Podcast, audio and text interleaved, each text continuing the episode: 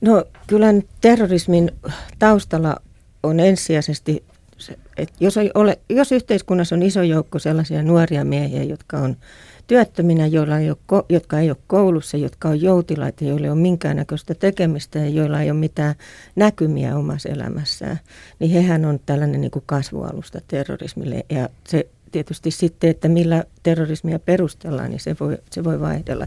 Joskus se voi olla uskonto, joskus se voi olla esimerkiksi joku halu irtautua jostain valtiosta, muodostaa oma valtio. Tällaisia mm. näitä syitä sitten löytyy, mutta se kasvualusta on varmasti tämä.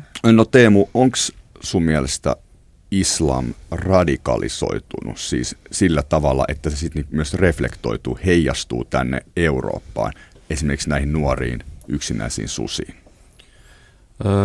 No siis kyllä näitä radikaalisuuntauksia on ollut oikeastaan kaikissa uskonnoissa ja tota, terrorismiin yleensä liittyy myös voimakas uskonnollinen elementti, vaikka kyseessä olisi tällaisesta niin sanotusta maallisesta terrorismista. Siihen liittyy näitä samoja visioita tällaisesta henkilökeskeisyydestä ja siitä, miten väkivallan kautta voidaan saavuttaa se täydellinen olotila, tällaista kulttimaista ajattelua. Se, mikä tänä päivänä on tietysti voimakkaammin näkyvillä, niin on, on just tämä ääri-islam, nämä, tällaiset nämä jihadistiset liikkeet, joita, joita kyllä valitettavasti on nyt, ö, nyt selkeästi enemmän tapetilla kuin aikaisemmin. Ja tässä nyt on on selkeä syy, on just nämä lähi konfliktit, nämä avoimet sisällissodat, mitä on Syyriassa, Irakissa.